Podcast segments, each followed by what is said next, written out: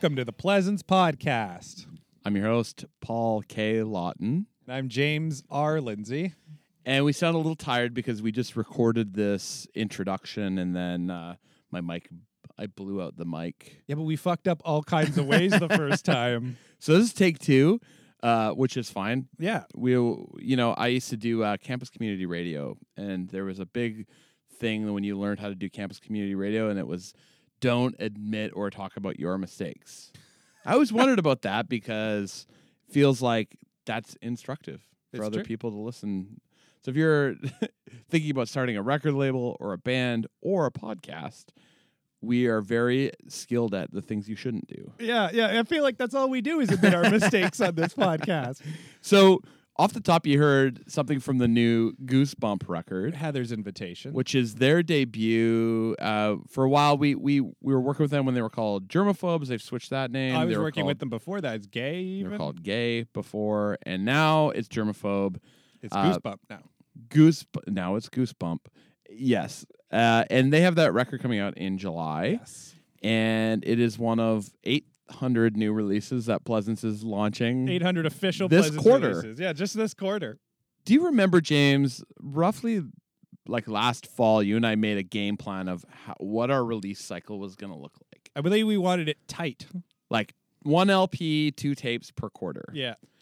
And so we took that plan, and what we did instead was Just jam it all into the summer. 700 new LPs in the summer, Mhm. and maybe nothing else this year. We'll see.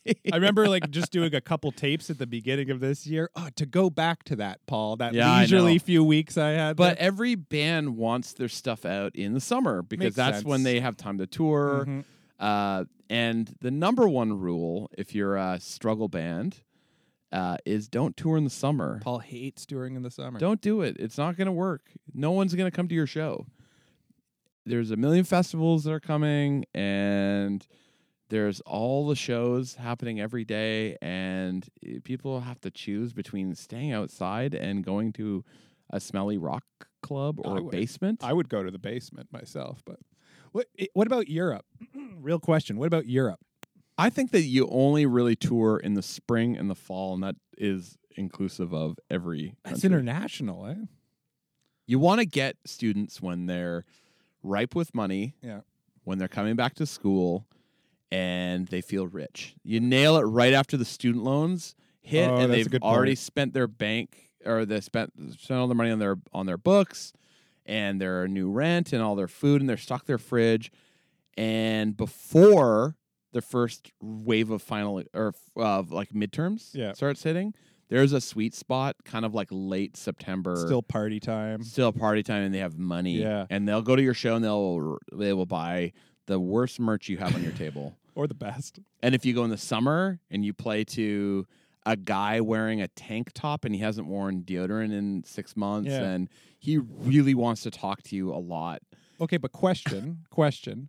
What about somewhere in the southern hemisphere like Australia where winters are summers and water goes the other way down the toilet? i'm not i'm not going to pretend to know when to or if you should tour australia i've Yeah. heard it's nice Yeah.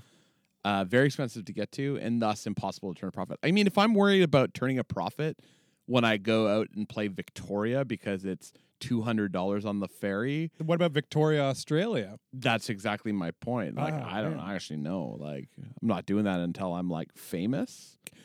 Uh, let's you know, let's say you're reading uh, Adam White from Punk News Ah, and his Canadian rock newsletter, Some great. Party. Yeah, it's like a, a news blast of music for the week. Uh, it's the only way that I can possibly keep up with anything that's actually happening in Canada, and I actually learn an incredible amount. So I definitely recommend it if you're interested in ca- Canadian underground, underground independent music. That is the spot. That's the new what? It sounds like we're doing a plug right now, but we're not. It's it's great. It's just it's No, a- I, I'm a like I- like I of leg- everything? I legitimately love some party. It's Yeah. very like the one thing that I look forward to. 'cause I'm getting old. There's so many bands. I have no idea. And also, uh, they mentioned Pleasance. Uh, Adam mentions Pleasance at least once a week because we've got a million things happening that's right now. That's right. He has to. So we've got the Goosebump. LP, Goosebump, by, Goosebump. We have announced uh, in the last week uh, the debut, no, the new album from Isla Craig. Yes. It's not the debut. She's incredible. Someone who's played. She's played with U.S. girls. She currently plays with Jennifer Castle. yes. Uh, it's a a beautiful album. I have to admit, when you said you know we had a plan last year, this was a late arrival, but I couldn't say no. yeah, to you it. can't say no to Isla Craig. It's a really great record. It was and- incredible. I was I was honored that we were offered it, so we jumped on it. Absolutely. And a new surprise EP from Traders, who are go- or not Traders, sorry, Whim. Whim, who are See, go- you can't even keep it straight. Got a That's a, problem. a surprise EP from Whim, who are going over to Europe on their first tour there. and in support of the record that we barely is like it's it's barely a minute old, the Mhm. Whim LP, which is in its fantastic Astera Jar. It's the first record we collaborated on. It's true. It's true. And they were Um, so. I remember after that talking with them, they said they needed to go in a new direction, and they were feeling a little frustrated with the music. And hearing this new EP, they take all kinds of bold chances on it. There's drum machine. There's some ambient tr- instrumental tracks. It's it's great. It's great to see them making great. Sounds like a party. Yeah, it's a party, and a mopey party. we also have a the new LP from Traders, That's coming. which I'm quite taken with. it's very The good. new LP Butcher's Coin. hmm Get it while you can. I don't know how many copies we're gonna have left of it. It's actually uh well we've been talking about this like of all of the new releases that we've worked on together, Traders is like lighting up the boards. yeah. In a way actually that I haven't I'm actually not surprised by because I know Traders are very good, but they're like lighting it up. Yeah. Like they're doing it's it's it's doing very well for us. Absolutely. So yeah. we're gonna get our Lambos soon. Yeah. That's all that matters. And you can see all of these bands at our uh, Canadian Music Week showcase with our friends Mint Records. This is in roughly uh, on May 11th, so that should be like in the next week. Yep. Uh, so look forward to that. Um, starting at 5 p.m. at the Garrison in Mm-hmm. downtown, lovely downtown Toronto, Dundas West. Yep. And we see a bunch of great Pleasance bands, all the ones we just mentioned. Uh, our friends Tough Age and Heaven for Real will be there. Yes. Great band from Montreal called Mundy's Bay. It's going to be So a thing. we got lots of plugs, lots of good stuff's coming out. We're bringing out the young Jay Blissett for his first Toronto show, Yeah. backed by the Goosebump Yeah. lads. Uh, very excited about that. Uh, special sax appearance by Alexander Hamlin. Not to spoil that surprise. Going to play the sax in uh, the hit single. Uh, A series of observations. a series of observations. Love that sax solo. Yes. So all that's happening. Uh, we were also rolling in. This is episode numero six. Yeah, we did it. Pleasance Record podcast. It, we're cooking. Yeah. We've got some feedback that I think is worth Sure. addressing. I'd like to make a correction first. Last week, I correction. last last episode, I referred to uh, uh, Burger Records imprint as Hot Dog Records. Incorrect. It is Wiener Bell. Wiener Bell. Wiener Bell. Re- Wiener Records. Thank you to Annabelle for that helping me make that correction there. From You know, um, it's important that our our listeners keep us accountable. it's true. We talk a lot of shit. Yeah, Uh, we're not journalists. Either. We're not journalists. No, Well, not I- even close. the last couple episodes that we've put out, which is with uh, you know two music writers, and last week we had Tom Avis, uh, who is a music publicist, and the the the the the the observation, which I think is astute, is guess what? There is we're we're not really getting any clear answers, and I think that the reason for that is because Where there are no clear answers. there are no clear answers but yeah and i tried to write i wrote that back in response Mhm. that it's because you know the my generous reading of that is that there are no clear answers. I think there are answers on how this stuff works at another level, but the level at which we operate, I don't know if we have access to the people that are going to open up behind the curtains or whatever. And like, I I think that I'm finding it valuable from a therapeutic Yes. value to kind of maybe feel like um that I'm not crazy. Yeah. That there is no secret formula. And that And that- maybe it's not a conspiracy either, right? Like Yeah. maybe it's not a bunch of people pulling the strings behind the curtain that we're not seeing. Yeah, absolutely.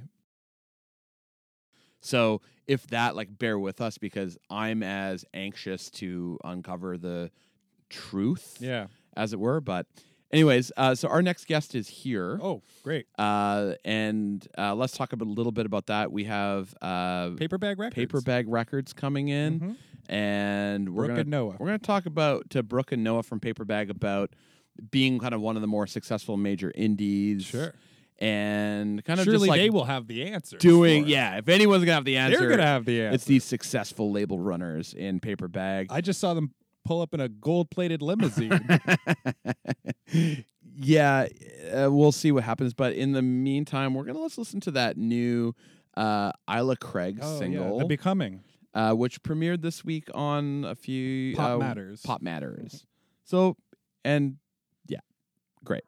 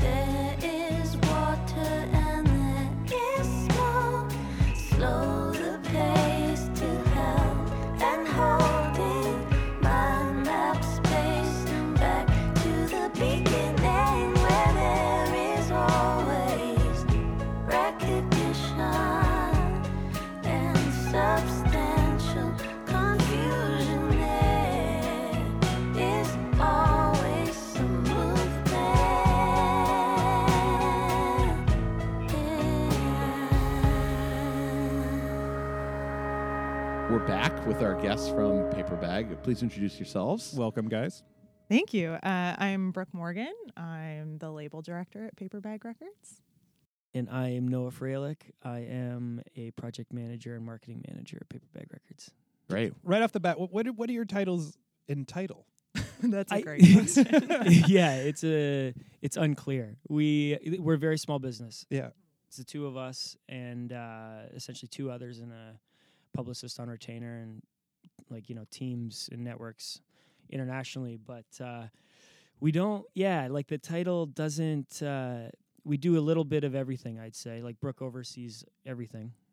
So you guys are like basically small enough where you can't really specialize to a point, and you guys all kind of pitch in, or do you guys have like a clear like every day you do certain amounts of things, or you guys kind of like all throwing in on whatever needs to get done? I think we're definitely all throwing in. There's certain things that are cut out, like uh, Brianna that works with us. She does pretty much all of the production, so vinyl and CDs, and that should be streamlined because there's so many details associated with it that if you split it up too much, it gets a little bit crazy and things get missed.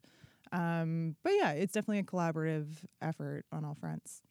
Yeah, it's interesting. Like I in talking to friends that work at other like quote unquote indies or majors in Canada who have been at a like smaller indie label, they, you know, always talk about like, yeah, I just at this new job, like I just got to stay in my lane because people get really territorial whereas at paper bag like for better or for worse we do a little bit of everything and like no one day is as like the same as the one before it and that's like fun and also extremely challenging and kind of overwhelming at times or like Right, right. deflating at others Yeah. yeah. We're not great with lanes. Yeah, we're bad We're all over terrible road. drivers. Yeah. We. Well, it sounds like you can't even afford the lane. Yeah, exactly. Yeah. So how do you, how long has Paper Bag been an entity for? Uh, it's been 16 years now. Oh, Sixteen. Wow. Yeah, so I've been there for six now, and almost Three. three, for. Three. Okay. Mhm. And and then uh, so it, it's basically been established as its own entity now that you guys like it's a kind of like a a, a label that exists outside of individuals. Like whereas like if James was to walk away from Pleasance, it would just stop.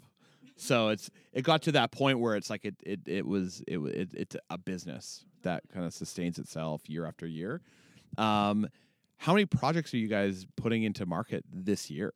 This year, I mean, there's still some to be determined, Mhm. but I think we could end up with 10. We usually aim for, on a normal year, anywhere between 8 and 12, Okay. 12 being my nightmare. Yes. Um, but it happens yeah. sometimes. My my nightmare as well. Yeah. We're about Yeah. half of that, and it's still in Yeah, there. yeah. totally. Yeah. yeah. It's a lot of work. and it all depends on the scale of the projects right like Yeah. you know we have everything from like last year we signed four brand new artists that took a lot of development and that's a lot of Sure. effort on one side but then on the flip side you've got established artists like born ruffians and mm-hmm. the rural alberta advantage that take a whole other level of effort so Sure. yeah it's finding a good mix of the two You guys have an amazing sort of heritage roster in that sense Thank as you. well. Paper bags, like from uh, even the Dears, Sam Roberts. Yeah. There's so many like established Canadian artists that have been around for a while that were probably on other labels for a time and Yep. now have found a home Mhm. here. Was that like a calculated move on the part of Paper Bag, or you just sort of like become this nesting place? Um, I mean, there's some of the artists like the Rural Alberta Advantage and Born Ruffians. Like we've been working with them for many, many albums, and that's long standing.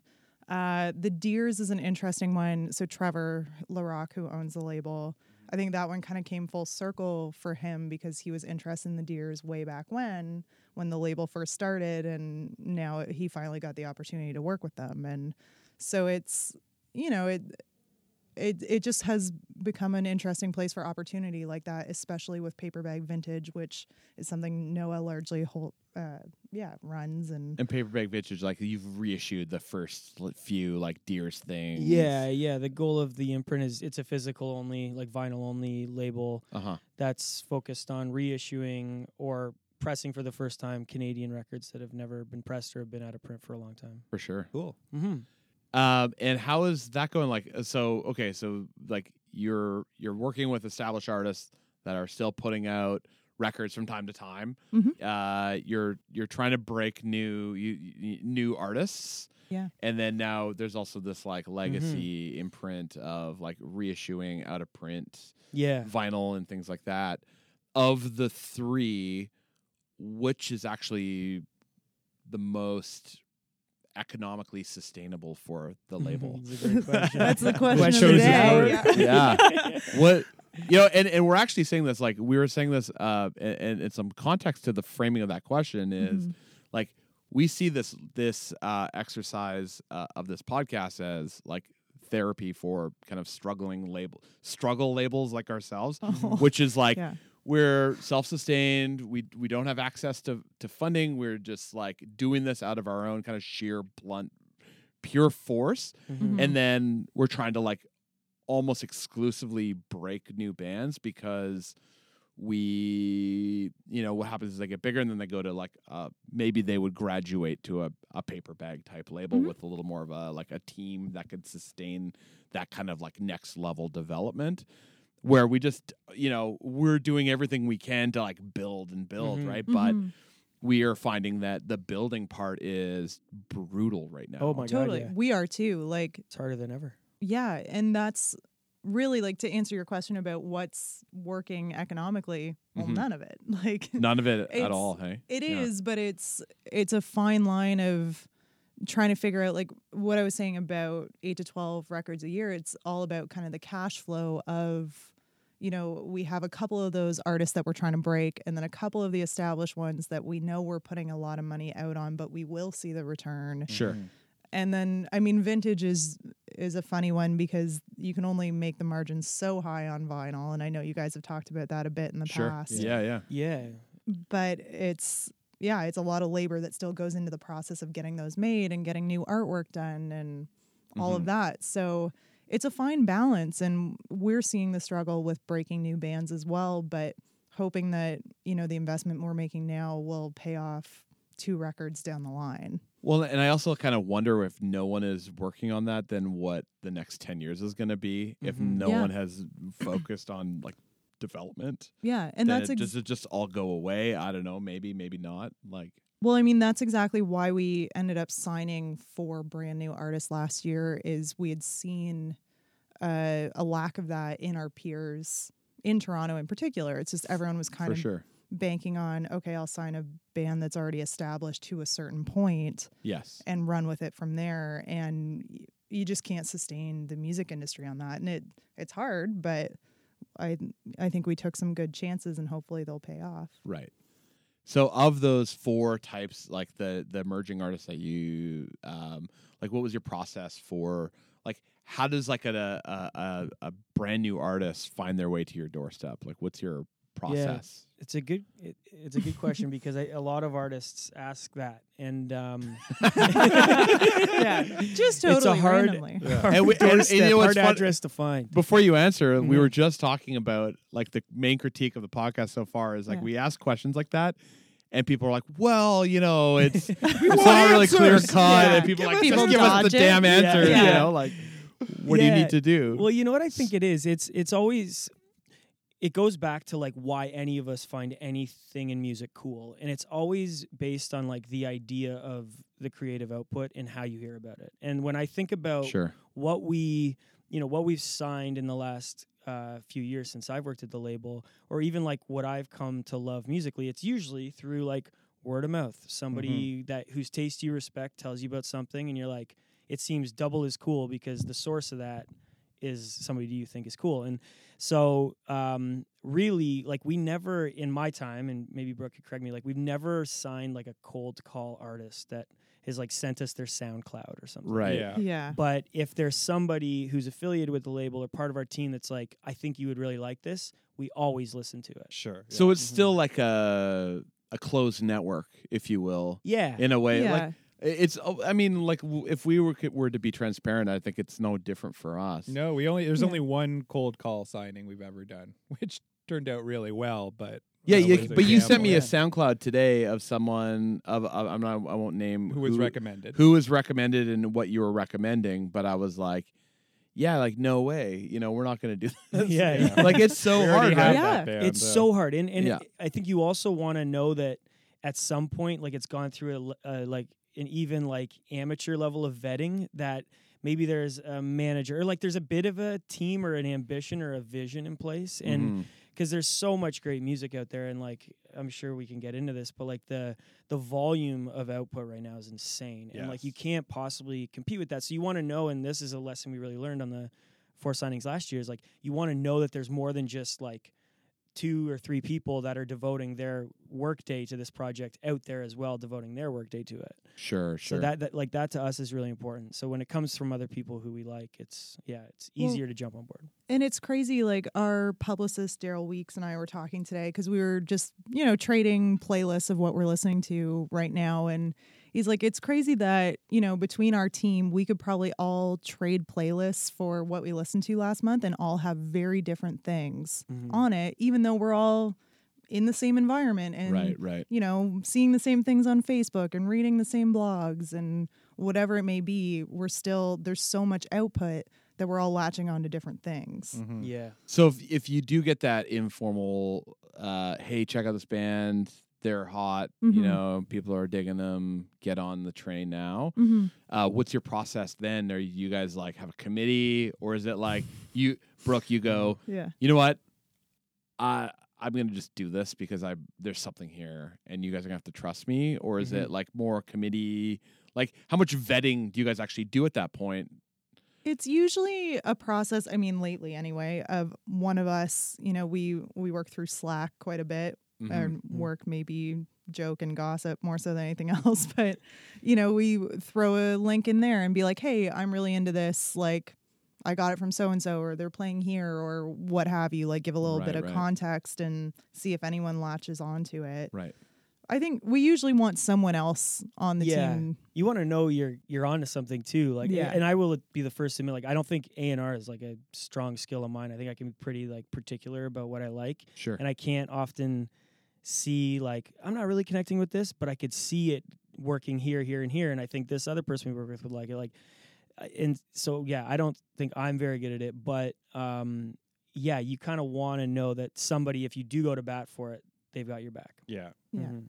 And in most scenarios, I think once we've heard something, we want to try and see it live yeah because that is such an important part of it. And obviously, that's why there is an advantage to some Toronto bands too, because there's more opportunities Yeah, to see them live. absolutely. And, like, Yeah.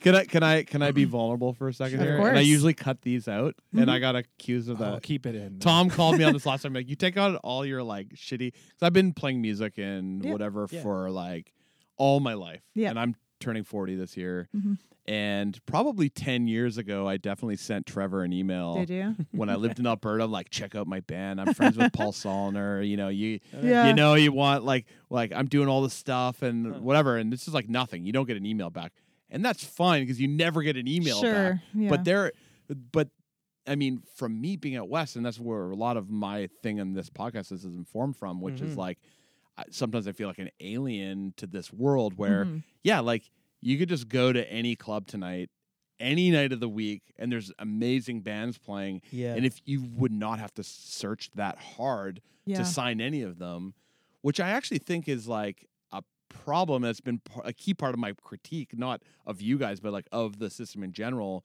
is that because of the power concentration in Toronto, of course. it yeah. actually deprivileges like almost everyone else outside of the city, yeah. except for maybe Montreal. But Montreal to the degree that you're connected with people in Toronto, and Yeah. then Vancouver, and Vancouver to the degree maybe that you have like a mint that takes care of their Sure. own Yep. community, but they're not necessarily yeah you know, Yeah. like uh, that same band did a record on Mint.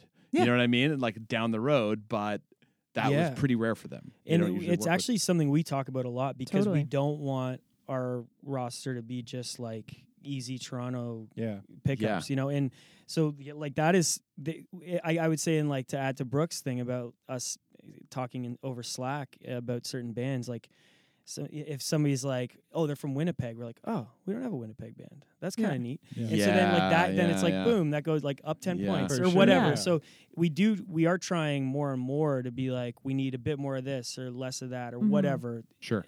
'Cause As you don't as I think wanna- any, just like any label should be pretty clear in how they like try to curate their roster. Yeah, it's like you don't want to make it a token like oh we got a Winnipeg band Yeah. but it's like it is but it's kind of cool. about. You're like, yeah oh shit, we don't have like Yeah, like I lived in Winnipeg for most of my teenage years, and we just had a pitch from a band from Winnipeg, and I I know what you mean. Yeah. Mhm. absolutely. Let's check this out. Like I and I'm taking it that much more seriously. We just put out a, a album from a guy, a kid out of Lethbridge, Jay Oh, Blissett. nice. Well, the first thing you did was add two Calgary or Alberta oh, bands. really? We're doing Yeah. a record from a. Calgary band just because I think that like let's spread the wealth. And I also know from being out west that the things that people care about in Toronto, it's just non-existent anywhere else in the country. Totally. Yeah. in some Yeah. ways. it's a yeah, bubble and it's I don't know because my idea because I also have like kind of my uh, being in the music business was all function like being in bands and stuff. Sure. And so Yeah, my yeah. like metric is how many bodies are in the room and like what is because that's the only yeah. thing you can see as an artist. Yeah. You can't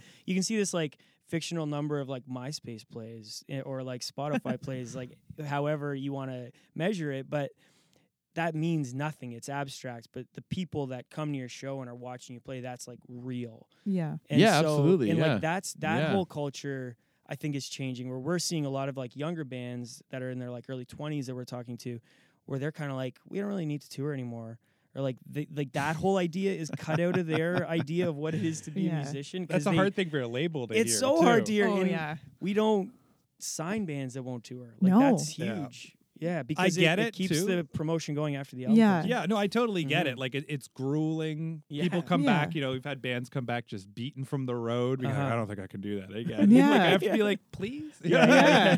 Yeah. or maybe yes. would you yeah yeah yeah but then on the flip side of it too like i went out to winnipeg a few years ago and met a bunch of bands who are all like yeah we can sell out you know this level of venue here and like we're big here i'm like okay but like you do need to come to toronto like Yeah. that is amazing that you're doing that here but you need to bring it elsewhere because Totally.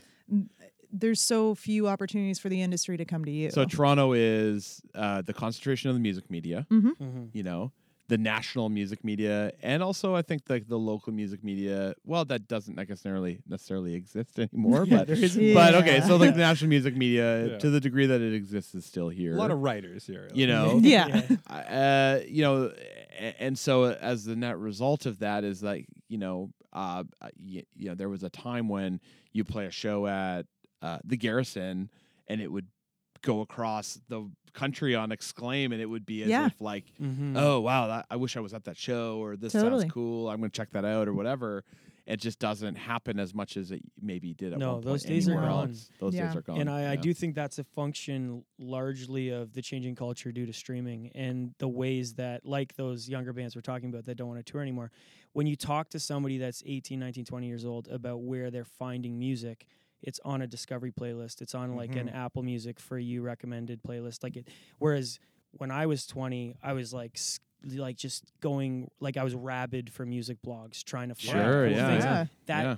people don't put that effort in anymore and i think that's why largely the like press apparatus is so complicated and so like arguably meaningless in a lot of ways yeah, for sure. Because it doesn't push things Yeah, but you still right. need it it's Yeah. a part it's a part of everything but like Mhm. now it's to run a successful campaign it's like a sum of all parts it's not just like one pitchfork review won't move the needle no but that'll help you But it did and at one point. it- oh oh my the God, it, totally like, yeah yeah it was anymore i don't know not, not I don't. They're Yeah. not. They're not the tastemakers anymore, unfortunately. sure Mhm. Or I mean, maybe not, unfortunately, but it just you can't rely on a review to sell records. It doesn't translate. But then, uh, to Noah's point as well, it's like okay, people are discovering bands on playlists, but they're discovering one song. yeah. The Mhm. conversion rate of people going on and being like, okay, I'm going to go listen to that full album. Or Uh, see the band. Yeah, Well, make buy exactly. a ticket, buy a record. Yeah. like, Well, okay, so I want to talk about that for a sec because,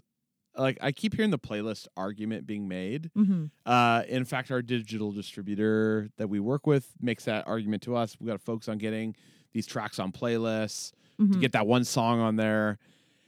And I'm like, show me the person who spends all their time just randomly consuming music playlists. Does that Mhm. even happen? Because that's the It- theory of what I- happens. It I think it does. does. And that's, Really? that's where I think all four of us are limited in thinking about what your you're fair not- weather fan is like how they're interacting Yeah. with I want to listen to new indie garage Wednesday. Yeah, yeah, They yeah. do that. Yeah. like, and there's seven thousand Yeah, songs on that playlists for that. playlist. Yeah. Like, why is this playlist so long? Who's even? How I couldn't even get through I four know. minutes of this Yeah. before I'm bored and I go back to my own playlist. Yeah. Yeah. Well, so we had an interesting uh, experience with one of our signings from last year, Jonathan Kawchuk, and Okay. he just makes like beautiful, very like ambient, like neoclassical kind of like Max Richter, Sure. Yeah, yeah. uh, Jóhann Jóhannsson, like that kind of thing. And admittedly, had you know, it was a it was a challenging record for us to Mhm. push because it's not something you're going to hear on the radio or like Mhm. even we serviced it to campus and community radio. It did okay, but it got added to like a deep, Deep focus, focus, playlist yeah. on Spotify. Within three weeks, he had like over a million streams of this song. Had more monthly listeners than like Born Ruffians and the Rural Alberta Advantage, like Yeah. our biggest streaming artists. And it was because of one playlist where somebody would click the top, they'd probably leave it on for their entire workday, and they'd go through Mhm. those like seven thousand songs. It Okay. sound- I love the name of that playlist too. It sounds like you should like pop an Adderall or Yeah, something. Exactly. You That's know the thing is I exactly. actually have he got a lot of Deep kids like A pluses on Yeah. Yeah. So let me ask you this then: How did you get that song on the Deep Focus playlist? So, I mean, this is part of Noah's job is, you know, we we do take regular meetings with the streaming services because in Canada we go direct Okay. um, with them.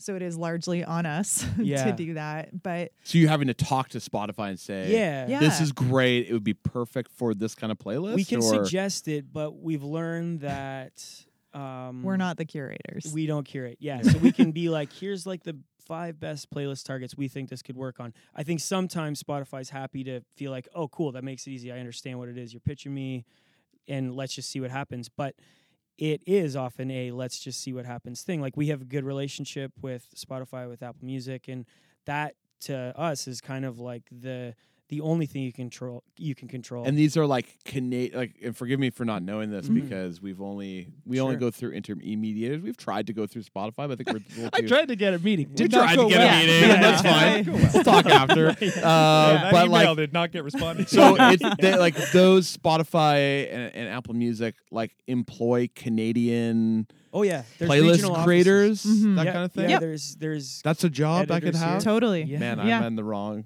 I think you We need. got to get you in there, James. I think it's a process of eight interviews to get in there. But really. oh yeah, And what do you have to know i- in that? Like, check out. Well, I've got like eight playlists that I'm gonna create for interesting. you. So Yeah. we like we actually made it to the holy grail of Yeah. uh, Oh my God. meetings, and we got into the Spotify New York headquarters and had a couple Wow. meetings. this is like the Wizard of Oz. Right, right. oh and wow. it felt okay. like it. It was crazy Yeah. in that office. It was pretty Oh yeah, interesting. It was cool. kombucha on tap. Yeah, Like- it was real Kombucha deal. on tap. Yeah, cold brew on tap. It was- it Oh. And what was that to like? What are the people at Spotify saying to a label uh, Well, of where you guys are so at? Like, this what is is what are you this hearing is what from I them? what, what I took away from it. Mhm. Everybody that we talked to was super young, and you're kind of just like, how? Okay, so this like global indie editor, what could they possibly know? But you start talking about music, and it's like an encyclopedic knowledge of indie music. It's insane. Right, Oh, yeah. right, and right. so it was actually a pretty like novel experience i'd say where we were Yeah. we left the meeting being like okay there's some like real deal and did they know who you guys were and like Yeah, your artists? yeah. and all yeah the we of so it? in the us we got introed we got the meeting arranged through our us distributor the I see. orchard Yeah. Mhm. and we have you know as i said good relationships with the people in toronto because we do we deal with them directly so they could kind of vouch for us to be like brooke and noah aren't like weird like, get in Yeah, there. yeah, yeah. well Yeah. we're weird but They won't know. drink all your Yeah. kombucha. yeah, yeah. they don't drink kombucha Yeah. But it's Um, also like I think one of the interesting things like we went in there playing a song from the new Frog Eyes record. Mhm. Okay. And we're used to having to explain like, you know, this will be the eighth album, like kind of the the history and the indie editor was like, Oh yeah, no, Frog Eyes, great, like lists all their contemporaries. yeah, all these, like, he's like, oh and yeah, we're I wrote with Spencer Krug, like, all blah, blah, blah, blah. And it's like, oh, Yeah. Okay, Yeah. Yeah. you got it. That's cool. mhm. Yeah. So it's I mean, that's reassuring. And I think his background was in radio. So yeah, he was like a radio ju- music journalist. So you you get in with these guys. How much of your focus then, you know, given the what we just talked about about like Mhm. where things are netting out in terms of like physical, which is like Yeah, spotty maybe. Yeah, Body we Distribution is still tough. Like, we still do well with vinyl, and I think we're lucky because we've kind of been into vinyl since the get go. Sure. And yeah, yeah, yeah. um, I mean, it's still it's the profit margins are what they are, and Yep. But yeah, it's we definitely spend a lot of time thinking about and pitching to our digital streaming services. But on the flip side, the the return isn't awesome. Like on the digital. so that Yeah. like those 1 million streams that Jonathan got, Mm-hmm. that would equal out to approximately $4,000. Okay. And like, Yeah. you know, that's depending on the caliber of art like for a release like jonathan where it's not like we have like this crazy huge international pr spend No. that's like $4000 will make Yeah. a dent but if you're thinking about an artist like born ruffians or the raa or like a sam roberts where we're hiring like there's a lot of money going out to Yeah. hopefully Mhm. to Mhm. just make people aware that this album exists Yeah. That's a small fraction of like the overall expense Yeah, like it's hard for any like if you could imagine getting a four thousand dollar paycheck, hmm hmm uh, which then has to be split between Exactly. the label Yeah. and the band, and depending on whatever your arrangement is with that. So then Yeah. it's fractions of that. By the time you get it, you're you know, and, and I make this an analogy a lot. It's like you have a minimum wage job, which is consistently paying you a certain amount of money. Like yeah. you really have to not be in it for the money No. at that point oh no which is whatever. Like, I mean, we're all in this for the same maybe like reasons overall. Yeah. Uh, but it's it's tough for yeah, like you say. But if you have a diversified stream of income where you're selling digital or you're like streaming, uh, does actual paid downloads even factor in anymore, like Bandcamp or Bandcamp Um, actually, yeah. yeah, we we've had some good results with them for sure. Like Absolutely, we, yeah, Mhm. Yamantaka Sonic Titan, which we put out in March, they were the featured album of the day, like Uh-huh. around the release date, and that was crazy to see. Yeah. Like just tons of sales came in from right, that. right. right. Is And that just digital you're doing for Yeah. Bandcamp? Or are you making, Yeah, Well, yeah. Are you doing good We've got physical physical sales? We've got there, physical too. up there, and so that I would say the majority of the physical sales are driven by our online shop and like, Yeah. Yeah. our newsletter and all these things that have like the, our reach, which has existed for 16 years and grown from there. But like the Bandcamp digital sales do still exist. iTunes, track iTunes- sales, like Yeah. iTunes, I would say, again, it's good with the established artists. Doesn't really exist anywhere else. Right. And soon to not exist, period. yeah. So, Uh, so then, like, what, uh, like, wh- what is actually then working for you guys? Because it's well, like it's a little bit of all of it. It's Yeah. just like cumulatively, it all kind of starts to add up.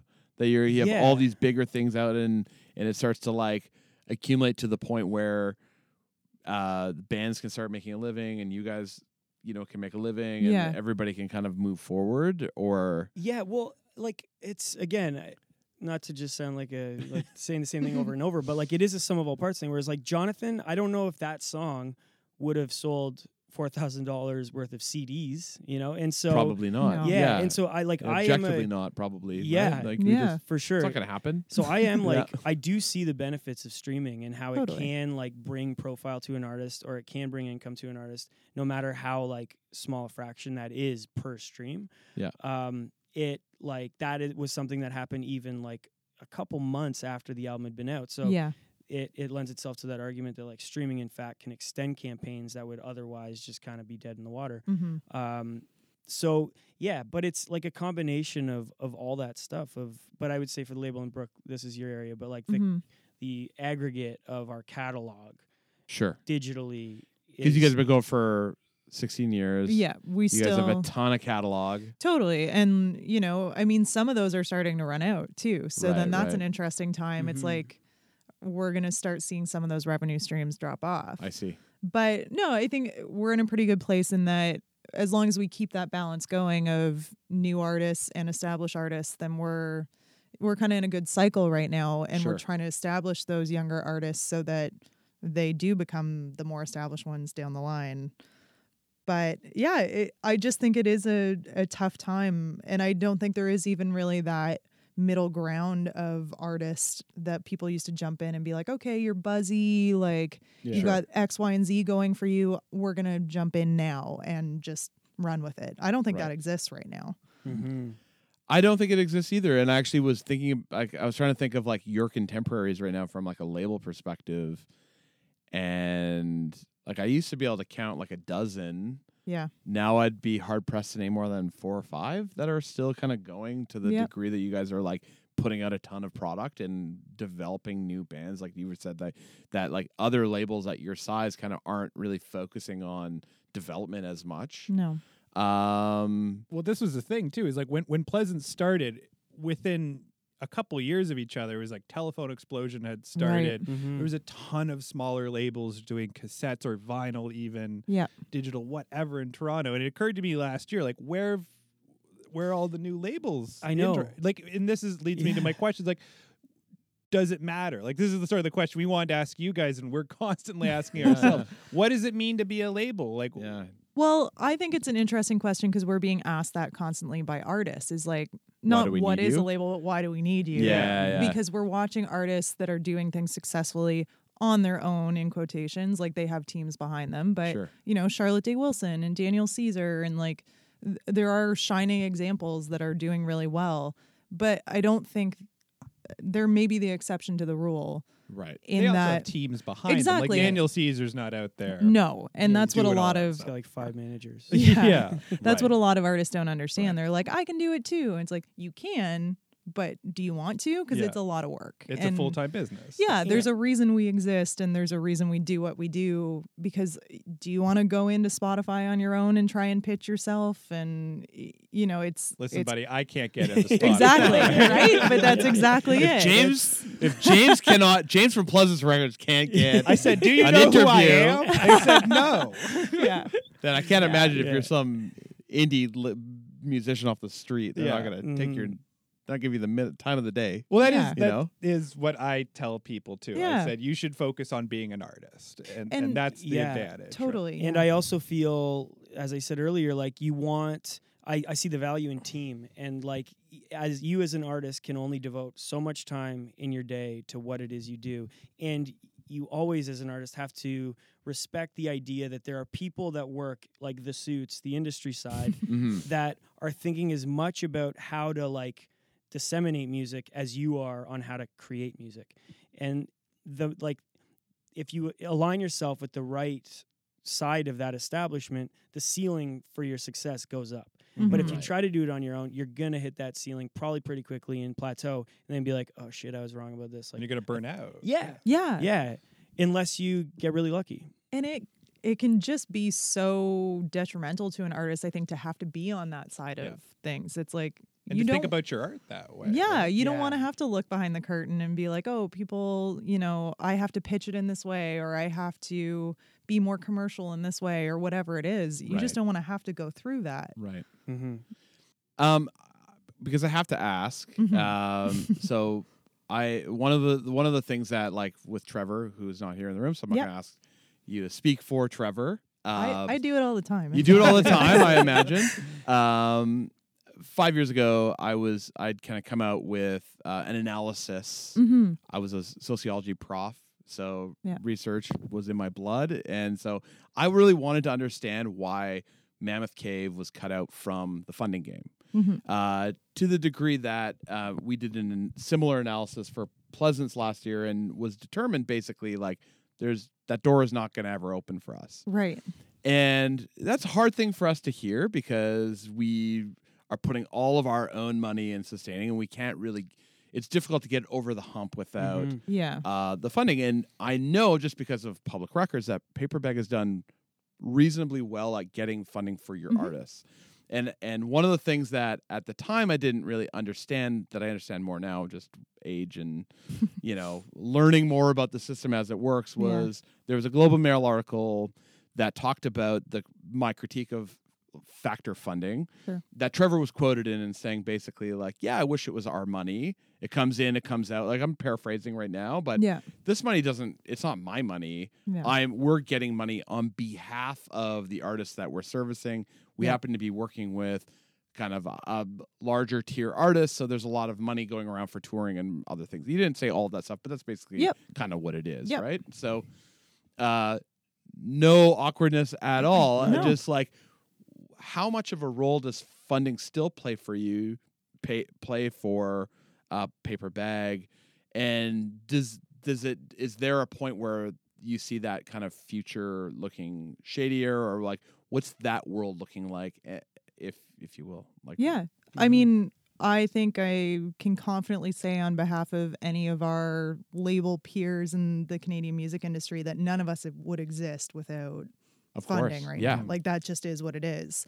But um, I don't know. We're in an interesting position. Like we definitely do benefit a ton from grants, Mhm. um, and you know, Factor, OMF, Star Maker, all the above. But we actually don't qualify for one level of the grant system at the MEC level, Okay. which most of the other contemporaries of ours do, like Arts and Crafts, Dine Alone. That's Sure. crazy. Yeah. Yeah, So, yeah. and that's like, you know, tallying up sales. What is the for- mech? Sorry.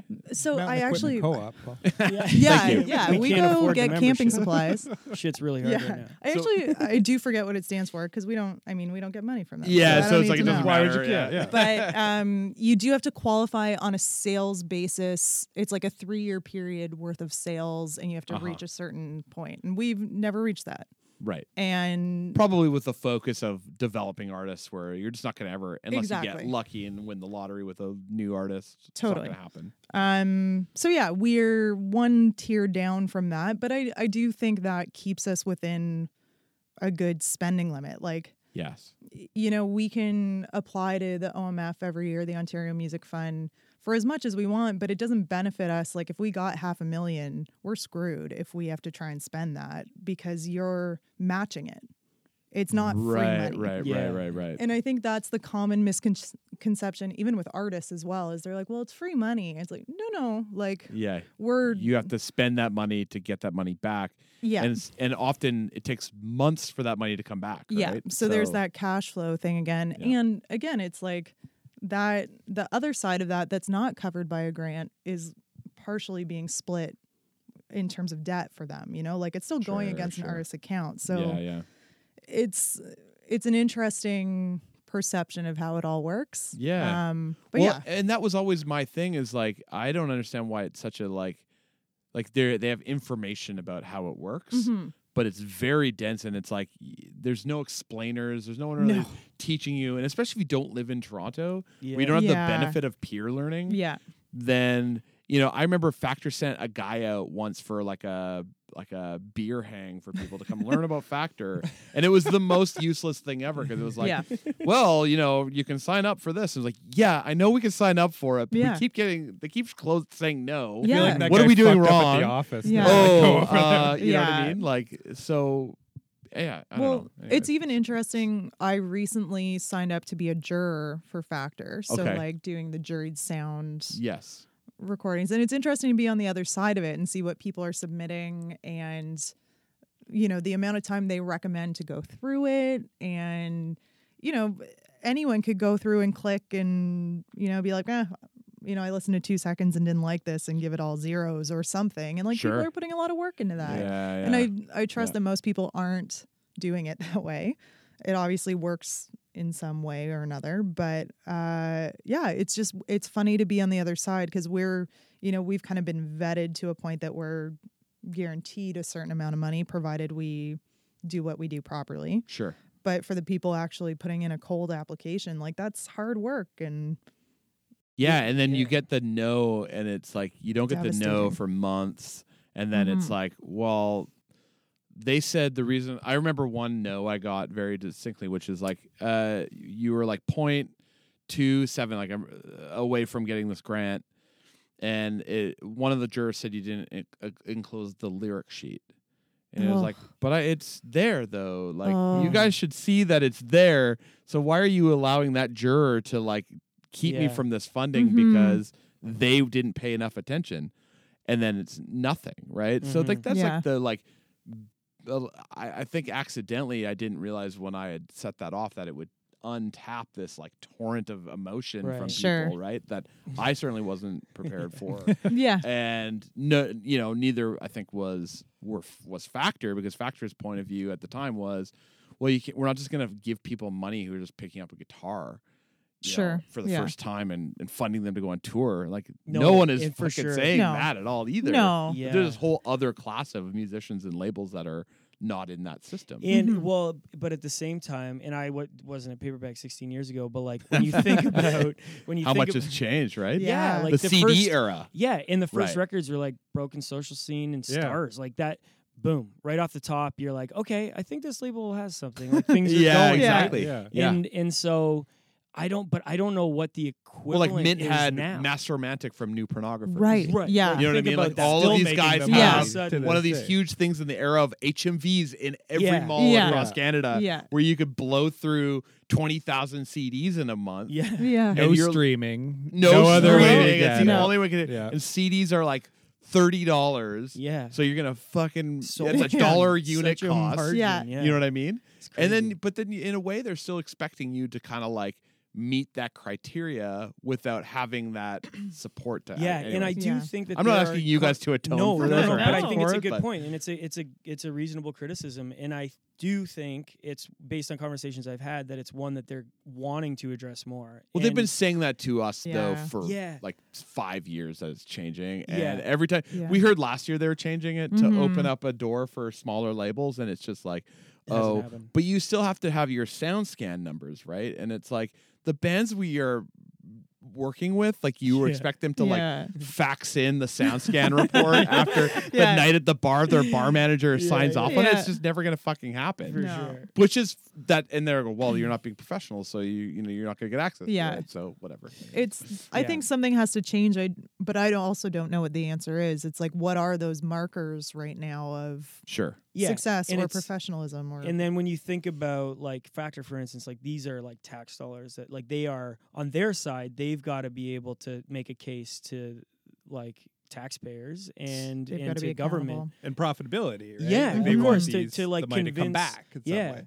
and and so I can sort of understand from that side where they're like these are the like politicians and bureaucrats are not music Sure. industry personnel. Yeah, we yeah. all Yeah. we operate a bit differently, but they still need us to behave in the system in in ways that they understand. Sure. It seems.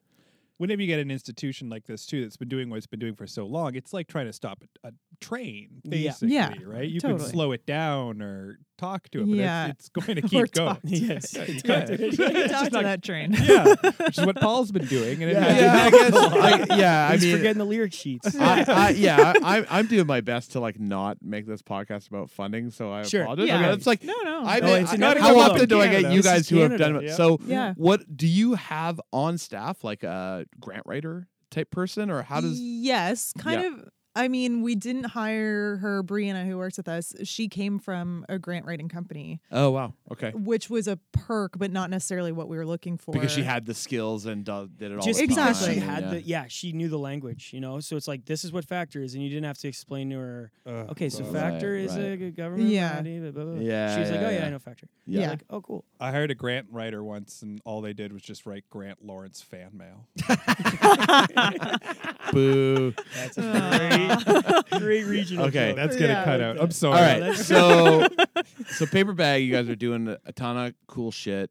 Um, it, am I right? Because I live in Leslieville and I go to a tiny record shop a Yeah. lot. Oh, yeah. Is that Have you, you, guys seen some of our albums of the month there? or, I've uh, seen them often. It's like we know the owner. how or is how does that? Uh, what is the the relationship between paper bag and tiny record Oh, shop? yeah. Because and if that's even something we can talk about Oh, at yeah. all. Oh, like, yeah. I, Yeah, I, yeah. For because I who don't know, heard that too, it was it's a- related to you guys, and I always see your records on display. but- It's a very tiny record shop. I think. It is. Do you the work there sometimes? No, no. but okay, there's no. okay. I like that perception though. That's good. All right. Um, no, so Trevor, who owns Paper Bag, owns Tiny Record Shop. I see. And yeah, so it's his venture. So obviously, again, we know the owner, and there's a little nepotism there in terms of the albums of the I month. fair. He Yeah, yeah, up. yeah. Um, But it's yeah. depressing. I mean, Trev's working retail again. Man. Yeah, It's, uh, we got to catch him on his lunch break, you know. um, but yeah, so that's really like they're separate companies. I Like see. we, it's not like and a paper bag owned kind of like as you guys are running the label. Yeah. He's focused on tiny record shop and building the business. totally. That in that way. That's but it's been it's been a really great opportunity for us to learn kind of the retail side of things in certain ways where you know he's seeing everyone's sell sheets and Mhm. you know he's seeing a different side of it and what the markups are and it's just it's some interesting insight for us and he'll bring things in sometimes we were like yeah whatever but Right. Yeah, like in like Trev is a crazy vinyl expert. It's Yeah, yeah. insane. And Yeah. He That's why I like that record store. I know. It's Yeah. just it's the a mo- museum. like, you're like a for the heads. Like that's Yeah, the man. place you go, and Totally. it's like this It's Japanese nuts. press yeah. of Nevermind that you. It's, It's like the- this crazy. weird third print. You didn't even know this thing existed. Oh, yeah. Yeah. Incredibly well curated. It Yeah. really Yes. is, and he's so passionate about it, and definitely tries to bring that, like, yeah, uh, passion to like the way we do our vinyl. Like now we do Obi strips, and like, Yeah. like, Yeah, you know, there's yeah, all these yeah, little yeah. things because he's seeing that. Yeah, like we do all this stuff on the label side, and then you hope something ends up in a sh- in a shop, and people are like, "I will buy that, thank you." Transactions over. Like that's you're seeing both ends now. It's Yeah, like the sure. setup and the final. Thanks for coming out, kind of. Yeah. And I think it's a really interesting thing, like you talking about the curation of the shop, like that started with the label. He like I think he's done an amazing job throughout the years of curating a really interesting label roster and Sure. then he took that to his shop and Mhm. continues it there. So I think they're connected in That's that way cool. as well. Yeah. I love the tiny record shop. Oh, that's so nice. I feel like there's been a million new record stores that opened in Toronto Yeah. over the Mhm. past years or so. There Yeah. has, yeah. Tiny Well, Records just seems being on the going east, on. just Yeah. being on the east end, there's not a lot of options, and True, it's the yeah. one place that it just happens. It, it's also on my commute home, so that's Perfect. Yeah. useful. So, all right. Um, what else is like? What are you guys excited about in the next year coming up? Like, what is coming out with Paper Bag, or the things that you're working on that are like, like keep you kind of like into doing it? Yeah. A great question. Yeah, we there's a there's at least one new signing that we've got Mhm. in the works that Okay. we're very excited about. Yeah. Uh, it goes back to our initial conversation about like how we sign things, and this Mhm. was one of the artists. Were like the moment each of us heard it, we were like, "Whoa, boy, we gotta get on this." Oh. So It's titillating. yes, Yeah. and it's not from Toronto; it's Yeah. from Oh, out nice. west. Yeah, All Yeah, right. Perfect. Yes. But it's also a rare case where we haven't seen this artist perform live. yeah. Uh huh. Oh, that is. Well, I, Oof, I really Wait, going wait, on does- faith. will you see this artist perform? We live? will, yeah. Yeah. It's we've seen some footage. Mhm. Okay, so they Um, do perform live. They do. Totally, have yeah. performed yeah, Just- live. they're able to. Play It's not the Yeah. yodeling kid. No, No, I although wish, I man. would maybe I got be a soft spot for interested. that kid. Yeah. Well, okay. th- I'll, I'll- freaking I will say yodeling though, on his there was a band performing in Saskatoon that I saw on a friend's Instagram Mhm. story, and I wanted to sign them off of Interesting. the fucking Instagram story because it That's sounded. interesting. This sounds amazing, and everybody's Yeah. going off, and you can see the room responding to it. That was a great Uh-huh. day too, because he kept trying to show me the Instagram story, but it had disappeared. at that point. I was like, whatever. You Check dreamt this this. band. It's yeah, amazing. it doesn't exist. Saskatoon is the new hotspot. Yeah. Yeah. I love Saskatoon. Yeah, totally. I've never been. um. So okay, that's that's that's good. So you guys Yeah. have new artists. You're gonna New artists. There's actually some cool um, Paper Bag vintage titles that Okay. we're like Mm. hopefully gonna be reissuing. That's Anything like, you could spill the beans on? Not yet. Yeah. Yeah, No, okay, like some- that's some fair. cool Trying to get that juicy Nice. Yes. Nice I try. know. you heard it Yeah. here first. We'll I said at the beginning of after. Were this, you new we're here? not journalists. Yeah, yeah. people, we ask Yeah. questions, people say no. We're like, it's fine, All right. whatever. yeah. And I guess I guess like what would you say to uh a, a tiny label like ourselves who are Mhm. just like we have a lot of gusto but Mhm. not a lot of strategy sometimes. Uh Mostly because we're completely overwhelmed. No. Mostly. Yeah. Well, hey, yeah. Yeah. That's why we're all that. here. yeah, because we're rich. yeah. Filthy rich. so okay, cool. Well like uh I think that that seems like a logical place to wrap up. Yeah. Any last Sure. bits of advice or anything else that you think needs to be said on the Pleasance podcast?